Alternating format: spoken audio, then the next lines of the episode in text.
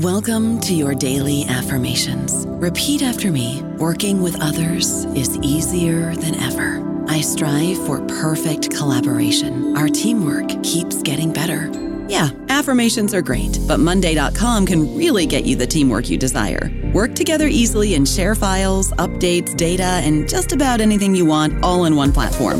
Affirm yes to start or tap the banner to go to Monday.com. Isn't the point of traveling to get away from it all? To feel the best you've ever felt?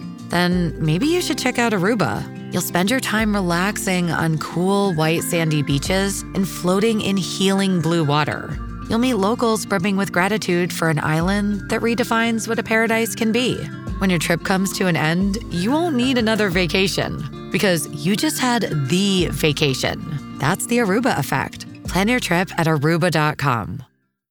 Judy was boring. Hello. Then Judy discovered ChumbaCasino.com. It's my little escape. Now Judy's the life of the party. Oh, baby, Mama's bringing home the bacon. Whoa, take it easy, Judy. The Chumba life is for everybody. So go to ChumbaCasino.com and play over 100 casino style games. Join today and play for free for your chance to redeem some serious prizes. ChumbaCasino.com. No purchase necessary. Void where prohibited by law. 18 plus terms and conditions apply. See website for details. Welcome to the New Books Network. The Brexit debate in the UK has been so all consuming and filled with so much misinformation that many Brits on both sides of the argument tend to overlook some of the challenges facing the European Union itself. Looked at in broad terms, it has been an astonishingly successful political project, having delivered 70 years of peace and prosperity. But what lies ahead? What issues does it need to tackle to maintain that kind of success? Well, Luc van Middelaar is a Dutch historian, a professor of EU law at Leiden University, and someone who has worked at the heart of the EU institutions themselves. So, welcome to you, Professor. Hello, nice to be on the show. Thank you. And just, just, just to give us your background, what role actually did you have in the European Union? Well, I was uh, the speechwriter to one of the presidents in the EU system, to the president of the European Council, that is the summits, the EU summits. And this was mostly in the years 2010 until 2014, the years of the euro crisis, when the eurozone almost collapse. and when the likes of Merkel and Sarkozy and Berlusconi and Papandreou were gathering in Brussels in late night summits to, as they put it, save the euro. And, and my boss was the man chairing those meetings, Herman van Rompuy, and I was his speechwriter and therefore close advisor because, as you know, uh, as a man of literature yourself, uh, words are paramount quality in, in politics and it, it, gave you a great sort of vantage point, didn't it, to see what was going on and what the challenges were? Yeah, I mean these these were uh, incredibly uh, exciting, almost two two exciting uh, years, and it it was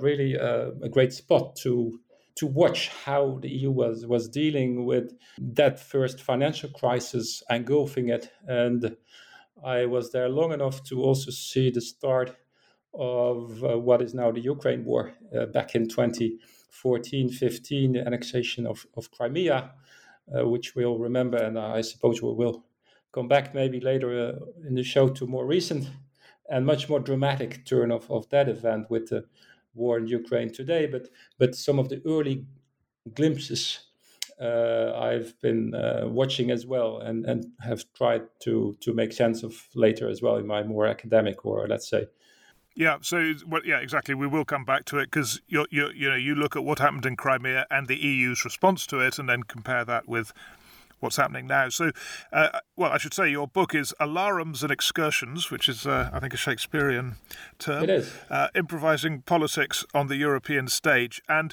one, just the first big point you make is that the main big powers in the EU all had different reasons for wanting it to happen.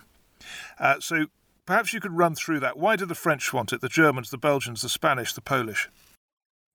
Well, yeah, running through them, the French realized after the Second World War that France on its own would no longer uh, have a sway among the likes of uh, the United States and the Soviet Union, as, as Russia was, was then called. And de Gaulle French president realized that if he could bring along a number of other continental nations to work together with France and become Europe, France could continue to exist. For Germany, it was totally different in that same era.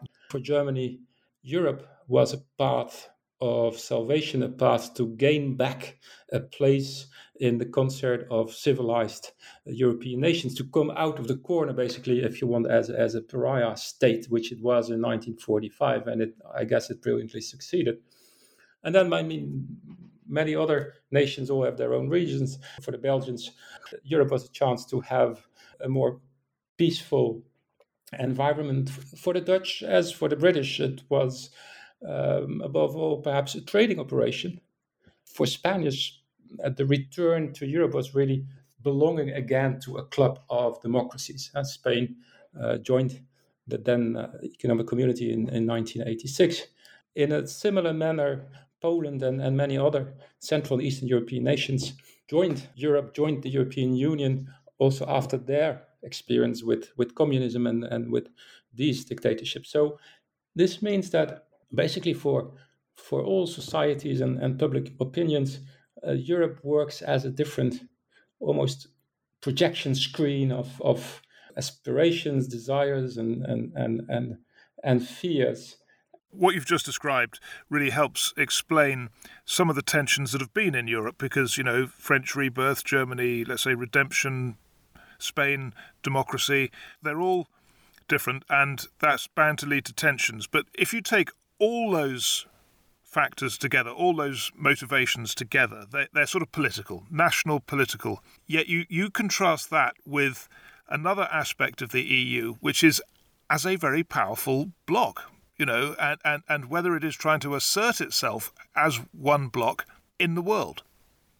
Yes, but that is only taking place over time, I would say. If you allow me, there would, there would be one intermediate step which helps us to explain also the difficulty and, and the challenge of Europeans to become one bloc. And that is to come together and bridge all these political differences and passion which has led to uh, nationalism and wars, etc. For a very long time, Europeans believed in the rules, in rule making, and the building of the internal market. But this rule making worked also to take the politics out of politics, to depoliticize all these passions and, and different historical experiences which, which we just uh, described. And, and, and that was really very smart move of the EU founders back in the 1950s. And it has delivered, as you earlier said, Owen, let's say the single market and uh, prosperity that came with it. But it also resulted in the number of, of handicaps. And, and, and these are visible uh, these days, where the European Union and European nations jointly indeed want also to act together uh, as a union. And rulemaking is something for which you really can take time. I mean, uh, there's these classic cocktail party stories about EU cucumber regulation or, or, or, or stories like that, ridiculous uh, red tape, etc. But rulemaking uh, has as, as a quality that it that it takes that it takes a lot of time. That it, it takes time. The experience of Brexit has shown also how difficult almost it is to unravel that fabric of economic interdependence. Okay, so j- just to explain the Brexit point you're making, all the rules that Britain signed up to over you know, the period of its membership of the EU are now, you know, being contested and subject to uh, being unravelled, and it's very, very tricky. And uh, the British system is, is trying to cope with that now. But I just before before we get on to, you know, how you think the future should be of the EU and how it should change, just just learn a bit more about this rulemaking because one of the points you make is that that bit of it, the rulemaking, which means trading arrangements and all this very detailed policy on whether it's cucumbers or whatever, it can only work because it was depoliticized. And, and the EU was basically an elite bureaucratic organization that could do this. Exactly. And that is precisely what has, has changed in the past, I would say, 15 years. We could take the financial crisis of 2008 as a, as a kind of uh, beginning of, of, of, a new era where uh, European politics becomes much more visibly political and where EU decisions have an impact on, on people's daily lives.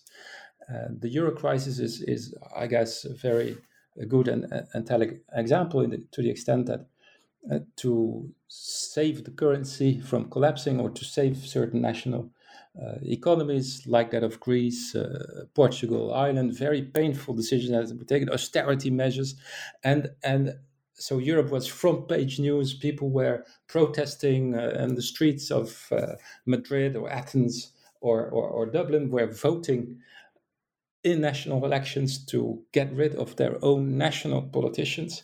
So Europe really became a salient issue. It it it, it divided uh, people, and it was it could no longer this this type of decision where, well, let's say people's jobs and and, and pensions and and and uh, were uh, at stake could no longer be depoliticized.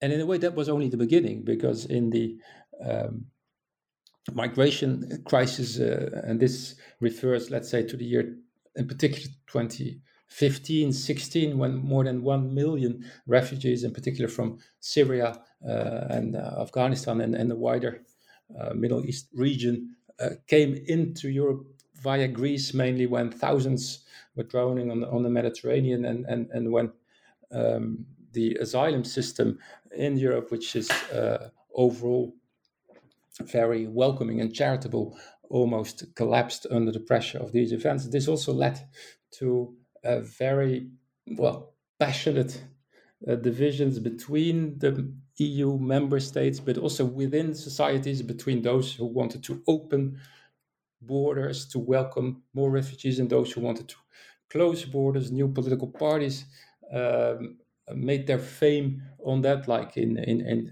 in, Germany, the, the nationalist uh, uh right of the AfD uh, was really a party born on the effects of the euro crisis and the uh, migration crisis, and therefore changing the political landscape. So here we are really miles away, uh, dozens of miles away from the world of uh, where in which Europe was was just, uh, as we just said, uh, boring cucumber uh, regulation stuff. It was really the stuff of, of passion and, and debates about identity, sovereignty, even religion uh, in the migration crisis. Yeah, it's interesting you put it like that because I mean, I can see that new issues have come up, let's say migration, and political parties have taken very strong positions on those issues. But actually, has the EU really become more politicised? Because its institutions remain much the same, don't they? And the European Parliament is not really where these things are debated.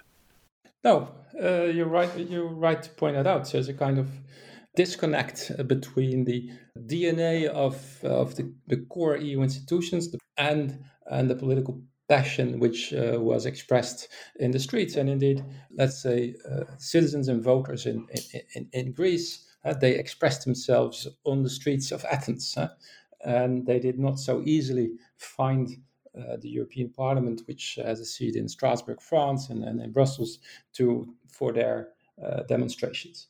That's why there's another place in European decision making, uh, a place in European politics, and a place which I know well, which we discussed earlier at the European Council, the EU summits of national leaders have become focal points of crisis politics and focal points of the visibility of the decision making.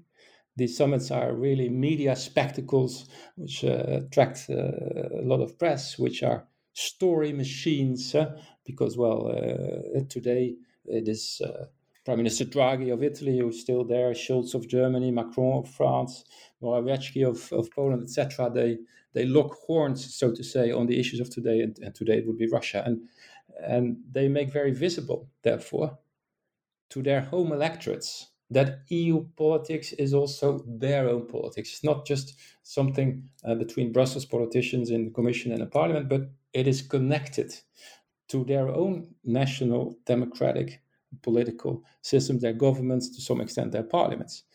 And, uh, and that is one way to circumvent uh, the issue, which you rightly point out, Owen, which is that the institutions in Brussels are, are not so closely connected to to to to, to, to the passions uh, and interests even of of uh, of citizens. So there is a division of labor there, and which no doubt will will change over time. But um, for now, it is what it is. So uh, I wonder what your attitude is then to to the Parliament, because it, it is often said that the EU should be the the officials in the EU and the bureaucracy should be held more accountable, and the obvious body to do that is the European Parliament. But, you know, while it's possible for leaders to meet in summits and thrash out a deal, I just wonder if some of these decisions were actually devolved or taken by the European Parliament, whether you'd ever get anywhere, because there could be really open, bitter division in that Parliament, couldn't there? Well, maybe less than you would think from afar. There is more division in the Parliament than, than in the past. It used to be a very consensual parliament on some of the key issues, and in particular on the issue of European integration itself, uh, where the, the large body of, of the parliament, historically center right and center left and, and beyond, is in favor of what they call more Europe, in favor of uh, European integration.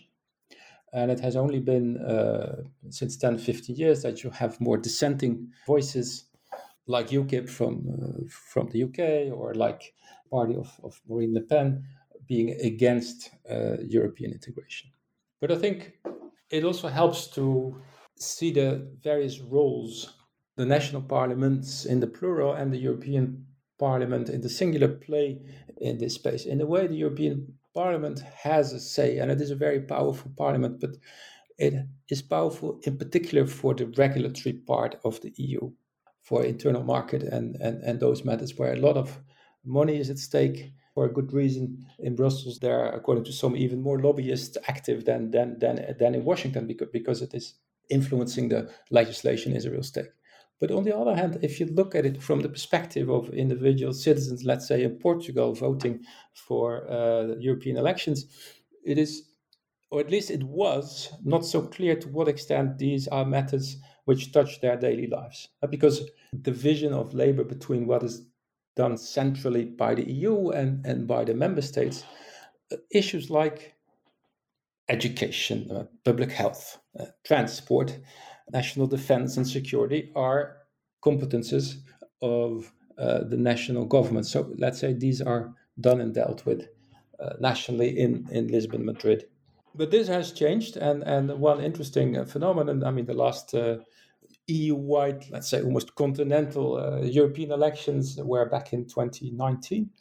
But then actually, for the first time ever, turnout went really up.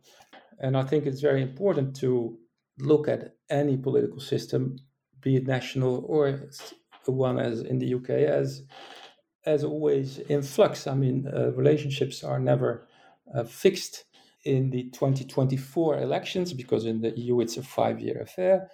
I would predict that turnout again uh, would go up because also in the most recent years with the COVID crisis, where the European Union played a very important role, and in the Ukraine war, uh, which we are watching today, and where issues of gas and energy and the solidarity between between member states who will be willing to help other member states uh, which are more reliant on, on Russian gas and others, all these issues make themselves felt. And, and there is such a thing as a European public sphere emerging at moments of events which affect all Europeans. And, and that is an ongoing phenomenon, uh, deepening from, from one set of events or one crisis, if you want, to another.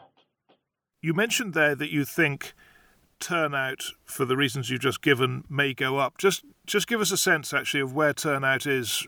I don't know. Is there an average figure across all EU members as to what sort of percentages of voting in these elections for the European Union? Yeah, last time it was around fifty percent across the EU, up from forty percent across the EU back in 2014. So, really, an upward trend. And the figures are, are really different from one place to another. Uh, in Eastern Europe, uh, turnout has historically been very low, sometimes not even above 25% in some member states.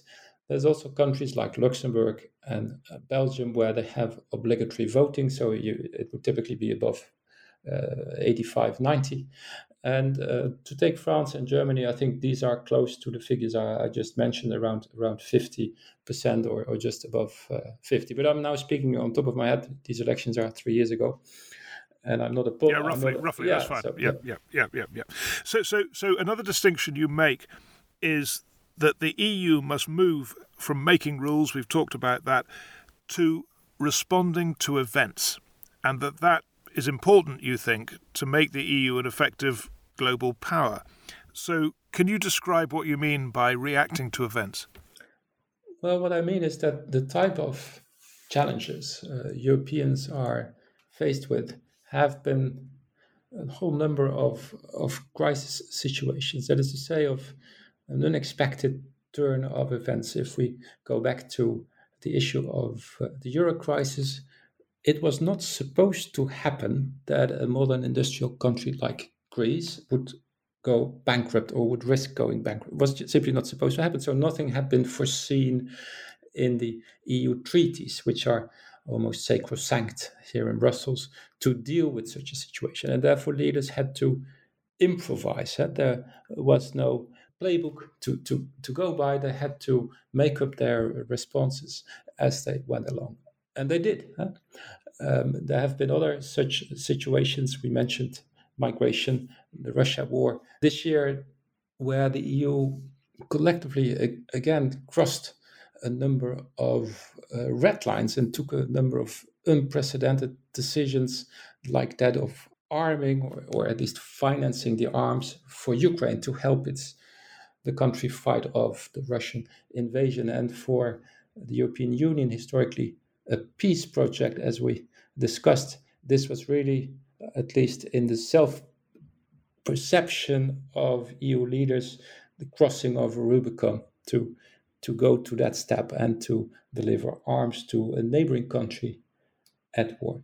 But in all these situations of sudden disruptions and crises, the old rule making qualities, which are able to build consensus, to be patient and cautious, and to bring everybody around the table. These do not work when you have, let's say, 72 hours, as was the case in a famous weekend in May 2010, to save the euro from bankruptcy and, and whole of the EU from financial Armageddon, uh, when it was a matter of uh, last minute phone calls and summit meetings and commission proposals and central bankers getting their act together all in the space of one weekend to uh, find 500 billion euros. So there you're not in the sphere of the rulemaking where really uh, it can take up to five or seven years uh, for a certain proposal to end up in the official rulebook,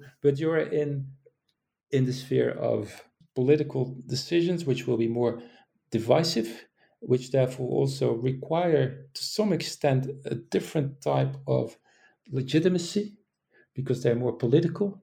They need to also to be in my view at least uh, to be embodied in a different manner. Some of the regulatory stuff you can say well this is just the experts say or there's consensus about it or it's just uh, the right way to do things. But when we talk about matters of war and peace, as now with Ukraine. When you talk about issues of asylum, borders, migration, or as we uh, said, issues of solidarity uh, in the financial sphere, there are clear political choices. And there you no longer get away with the bureaucratic, technocratic approach. And these decisions, therefore, require, in my view, the, the involvement personal involvement, almost embodiment of these decisions by, by national leaders. And that is something which the EU has had to learn, but it has. Uh, the, if you try to understand the European Union, how it works today in 2022, to how things were in 2002 or 2007, it's really two different animals, I would think. I wondered actually if you think that uh, Brexit, with the UK leaving the European Union has, has made it easier for the rest of Europe to react to particularly foreign policy challenges because, you know, Britain quite often had a, a very pro American view which was slightly at odds with the rest of Europe, and that's no longer a factor that has to be taken into account when trying to find consensus. Well, I think what, what you say is especially true, maybe a bit less for foreign policy decisions, uh, but certainly true for for uh, economic and, and, and financial decisions. And for instance, the way the European Union has dealt with uh, with the COVID crisis two years ago, uh, when it went through a very difficult moment in February, March, April 2020 uh, when globally, of course, there was a, fi- a, fight for medical material, face masks, and also among EU member states, there was a lot of recriminations. Uh, who, of course, wanted first and foremost to protect their own citizens. There was a lack of solidarity with some countries which were hit hardest early on, like Italy in particular and, and Spain. And some people were already predicting the end of of Europe. Uh, the, the chorus of doomsayers uh, was again uh, raising its its voice. In that moment, it was, and I was surprised myself because, but it was really helpful. One could say that the UK was no longer a member because there was a very forceful economic uh, response uh, in a show of financial solidarity on an unprecedented scale was decided in the summer of 2020 with, uh, let's say, Corona uh, rescue or recovery funds to a volume of uh, 750 billion euros for the whole of the EU, but especially for the countries which were hit hardest. And that could never have happened, at least not in the same way and with the same speed, had the UK still been a member of the EU. And thanks to Brexit, was better equipped to deal with it in a forceful manner. I don't know about you, but I'm very busy and I don't have a lot of time to cook. That's why I subscribe to Factor. Eating better is easy with Factor's delicious, ready to eat meals. Every fresh, never frozen meal is chef crafted, dietitian approved, and ready to go in just two minutes. You'll have over 35 different options to choose from every week, including Calorie Smart, Protein Plus, and Keto. These are two minute meals Factor meals are ready to eat and heat, so there's no prepping, cooking, or cleanup needed. They're flexible for your schedule. Get as much or as little as you need by choosing your meals every week. Factor is the perfect solution if you're looking for fast, premium options with no cooking required. Sign up and save. We've done the math, and this is important. Factor is less expensive than takeout, and every meal is dietitian approved to be nutritious and delicious. Head to factormeals.com slash NBN50 and use code NBN50 to get 50% off. That's code NBN50 at factormeals.com slash NBN50 to get 50% off. Let's move on to another very important area for the EU and uh, some would say a great threat to the EU. And that is this principle which you spell out very clearly in the in your book that you know it is a fundamental principle of the EU that member states no member state takes on the financial obligations of another member state and and that was challenged by the Greek case, where you know Greek suffered this huge financial problems, uh, and and yet and still uh, is suffering because the rest of the EU won't bail it out to the degree that it, it, it wants to be bailed out, and you know it could become a, a big issue in the future with other countries running out of funds. So. How big an issue is that? Is it going to change? Will Europe eventually have to act as one economy where financial obligations are shared? Well, this step by step is what we are seeing and what is happening. During the Greek crisis back in 2010, and it lasted a bit longer, but, but some form of risk sharing was uh, put into practice. There were rescue funds made available for Greece, and also the very powerful European Central Bank the one big institution which we have not mentioned so far in this conversation, the, the bank in Frankfurt, also intervened uh, to calm the markets by uh, buying uh, treasury bonds from, in particular, southern European uh, states. And that is therefore also a way, maybe an invisible way, but of, of, of risk, risk sharing. Back at the time, there were many critics who, who were saying all this was, was was not enough, and they were probably right because it took a long time uh, for that crisis to calm. But some of the lessons have been learned during the COVID crisis, which we uh, were just discussing. Uh, so 10 years later, Germany, under the leadership of Chancellor Merkel, took a number of steps which were inconceivable at the height of the euro crisis. And um, this corona uh, recovery package, which I, I, just mentioned, comes pretty close to something like euro bonds, that is to say, common uh, treasury bonds for specific projects on behalf of the EU and backed, therefore, by the EU institutions. So there, there is more financial uh, risk sharing, and one of the debates for the future will be to decide whether this Corona Recovery Fund, which in the local parlance is called Next Generation EU, will be a one-off operation, an exceptional answer to an exceptional situation because of the human suffering of, of the pandemic, or whether it will be a precedent for similar ways of, of raising money for common projects. And chances that it is a precedent are pretty high. And already in the current crisis uh, around energy and, and gas and the effects of the war on, on European economies and societies, uh, people are talking about about doing the same kind of operation. So it is not like in the US where you have this one single Hamiltonian moment where uh, the center, the federal state, takes up the debts of uh, the constituent parts of the individual states. In the EU, there is a different use being made of the factor time. There is more patience, perhaps, but it is more uh, step by step going in that direction, knowing that there is a number of uh, constraints and concerns. That, of course, yes, uh, risk sharing is a sign of solidarity, but there is also there are worries, and including legitimate worries about what economists call moral hazard. That is to say that uh, if all risk is taken away, it is it is not exactly an incentive to prudent behavior. So so there will balances will have to be found. But overall, I think the trend is clear in every single crisis and disruption, be it of a financial or other nature.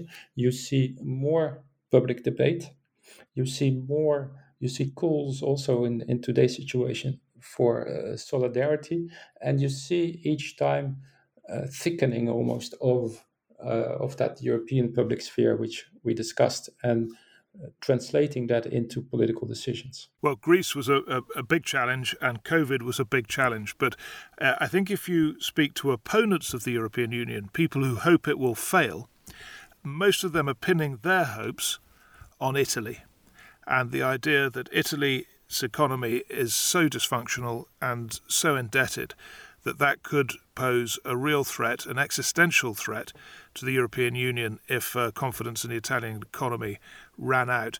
Do you see that as a, a, a potentially very dangerous issue for the EU? People tend, and especially in, in, in the US, I would think, people tend, observers tend to underestimate the political forces that hold the project together. Earlier, we spoke about economic interdependence and, and the fact how costly the unraveling and how impractical the unraveling is of all these interests which have been woven together in, in a period of, of, of 50, 60, 70 years in the case of Italy, which was a founding member state. But there is also, uh, beyond the economic interest, there's the political investment that core countries, France, Germany, and others, have done in this project. And they do not want this project to fail. And Italy is part of what Europe means to itself and, and to the world. So the other member states, and I'm not talking about Italians themselves, they will not so easily let Italy fail. And I think that in a crisis, an economic crisis of that nature, it will be tough. There will again be summits of the last chance, moments of truth, such as those which I experienced 10 years ago when working for Herman van Rompuy. But there will be a political will mobilized, perhaps too late, but will be mobilized uh, nevertheless to, to make sure uh, that the European Union as a whole, including Italy, comes out of that challenge again. We said we'd talk about Ukraine, and you, have mentioned it a few times. But I, I, think the most useful question to ask you about it, because you were there when Crimea happened and you saw the EU response, and as a close observer of Europe, you've seen how they've reacted to these more recent events and the invasion of the rest of Ukraine. How has that reaction and capacity to react changed in, in the period uh, between 2014 and this year? Well, in 2014, the reaction to the Crimea invasion was was relatively uh, moderate, sub- subdued in a way. Huh? There were sanctions, but overall, I think it is fair to say uh, that the uh, annexation of, of Crimea was not legally, but politically somehow accepted.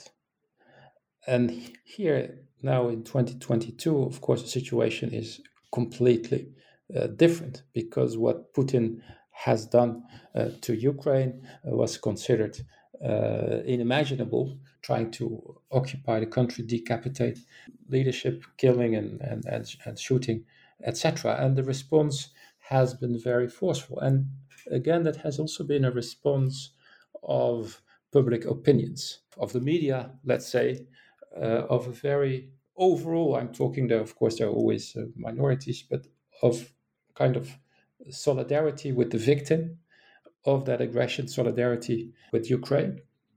And the response has been uh, rather impressive in terms of not only sanctions, sanctioning Putin's regime, but also supporting Ukraine with weapons, as we mentioned, financially as well, and also with the perspective of EU membership, which is something the Ukrainians back in 2013, 2014, the episode uh, which ended in that Crimea annexation, if you remember, that started not uh, because of any, uh, NATO enlargement prospects, which of course are also part of the debate, but because a large part of the Ukrainian population wanted to become closer to the European Union. But this time around, the, the response has been more united. Of course, there are differences, and we, we started with that in different historical uh, experiences of, of various states in Europe vis a vis the Union, and it's the same in their historical experiences vis a vis Russia. Huh? Of course, it's different uh, to look at Russia when you are in Poland next door, or when you're in Spain or Portugal or in Ireland, uh, behind safely behind some, some mountains or, or, or, or, or behind some seas. Nevertheless, a common response uh, have been found. Of course, one can always look at certain cracks, and in particular, the position of Hungary is very worrying here. Uh, Hungarian Prime Minister Orban is, is openly still flirting, flirting with Putin and, and his idea of uh, a mixture between democracy and autocracy, let's say. But if we zoom out a little bit, uh, we see that the European Union as a bloc has responded to that act of Russian aggression, has been united. So there is a kind of European response because I think that, again, not just governments, but also public opinions really feel that something is broken there and that this is a European war on European soil between two brother nations in a way, Russia and Ukraine, and which which matters uh, to all of us is, is, part of a of a common experience. Now, uh, will that unity come under pressure with a maybe very hot autumn and a very cold winter in terms of uh, gas shortages ahead? Uh, no doubt, but I think it is interesting to observe a kind of joint response with all the varieties, but overall uh, from the same kind of emotion that something like this act of aggression, war is not supposed to happen. We cannot let it happen. And we are also, we Europeans are ready to pay a price. And I think that is a result not only of the act of aggression of Russia, but also building on that series of experiences of these crisis years where Europeans have discovered that they do not only share some rule making institutions in a market, but they share a currency, they share borders, they share neighbors, and at the end, they share a destiny. And that will be, for the years ahead, for me, the big question huh? whether the European Union member states can find a more robust way to deal with all this turmoil, of which Russia is, is, is the latest example, to be more credible geopolitical actors and uh, really emancipate themselves from this somewhat naive rulemaking machinery, which, for very good reasons, they designed designed after the Second World War, and to become a, a more convincing collective actor on the world stage. I think that will be the uh, key questions for the period ahead, looking at 2024, the US elections, looking at what is happening uh, in China, in Russia, and so on. Well, well, let me uh, put you another challenge the EU faces. I mean, you mentioned Orban in Hungary, and in a way, Orban doesn't matter in as in as much as Hungary is a relatively small economy, and if, if Hungary left, Hungary would leave, and I'm sure there'd be much regret in Europe, but it's not an existential issue. But he has raised a problem which does go to the heart of Europe, which is is EU law supreme? And you know, there are now many more debates about that than there have been in the past, and I wonder if you think that does represent a genuine threat to the EU. Just like in the in, in the United States and, and the role of the Supreme Court, in the same way in the European Union, which also has its own highest court, which sits in, in Luxembourg, there's always a tension uh, between national uh, law or state law, as it would be in the US, and European law or federal law. And it is true that this tension has become more acute in the case of uh, the European Union with, with Hungary, which flouts the very rules and principles of the rule of law and, and democracy. To some extent, the situation in Poland is just as worrisome, except Poland today is politically in a different situation because it's such a staunch supporter of, of Ukraine. It takes refugees from Ukraine. So we now look a little bit more uh, to Hungary also for the reason because Viktor Orban has already been in power for, for longer than his Polish counterparts and the undermining of democratic institutions has, has gone much much farther. I think most experts would no longer consider uh, Hungary a functioning democracy, and that is very worrying. But there is not so much that you can do about that only by the law. And the EU is not in a state where you would, I'm now going to push the argument a little bit, but where you would send in the troops to to to to, to change constitution. So we're, we're talking about something in between the law and and and and, and military type of answers. So that is forms of pressure, political pressure, and hoping that at some point a democratic opposition will be able to organize itself and to make sure that the Hungarian voters get rid of Orban themselves. Now, he has made that very difficult, and that is one important difference, another difference between Hungary and Poland, where I think chances that civil society will organize itself and that the opposition could uh, win and vote the also authoritarian PiS government in Warsaw out of office are higher.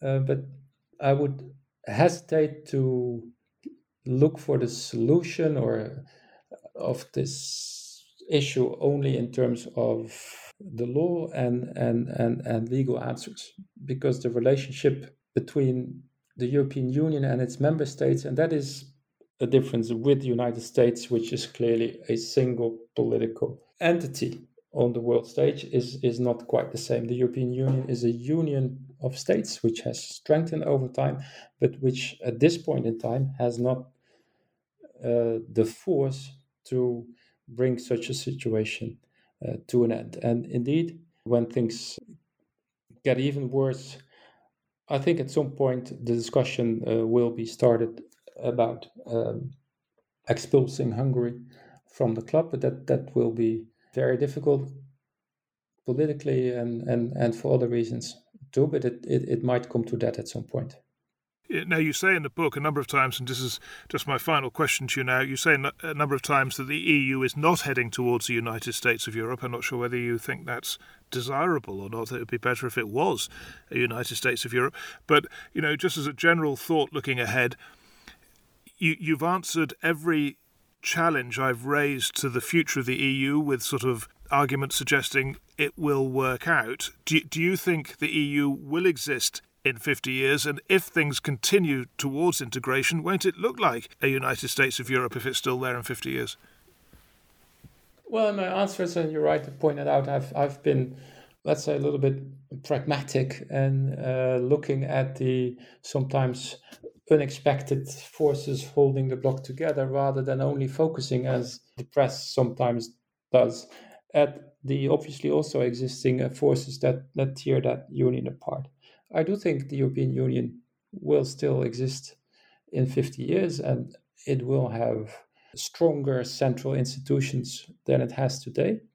But I do not think, for, for reasons of, of history and culture and, and languages, that the center will be uh, as strong as it is in the US. Brussels, so to say, will not be Brussels DC like like a kind of of Washington because, and this is where we started, the initial experiences of European nations joining, founding, and then joining for others that European Union are so different. And France will never be like Germany. Huh?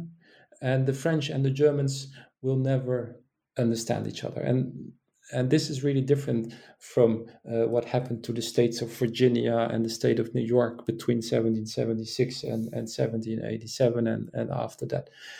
And, and therefore, Europe will always be different. It will have stronger uh, central institutions. It will maybe make more sense than it does today to think of it in terms of a federation. And I hope well, I will be about 100 from 50 years from now, but I'll be interested to see what it will look at that time. Well, we wish you a long life, and uh, hope hope you enjoy more European integration as you as you reach as you get towards your century. Uh, so, thank you very much indeed, uh, Professor Middelaar. It's been absolutely uh, fascinating to, to to get your opinion and your analysis of the EU. It was a pleasure. Thank you, Owen.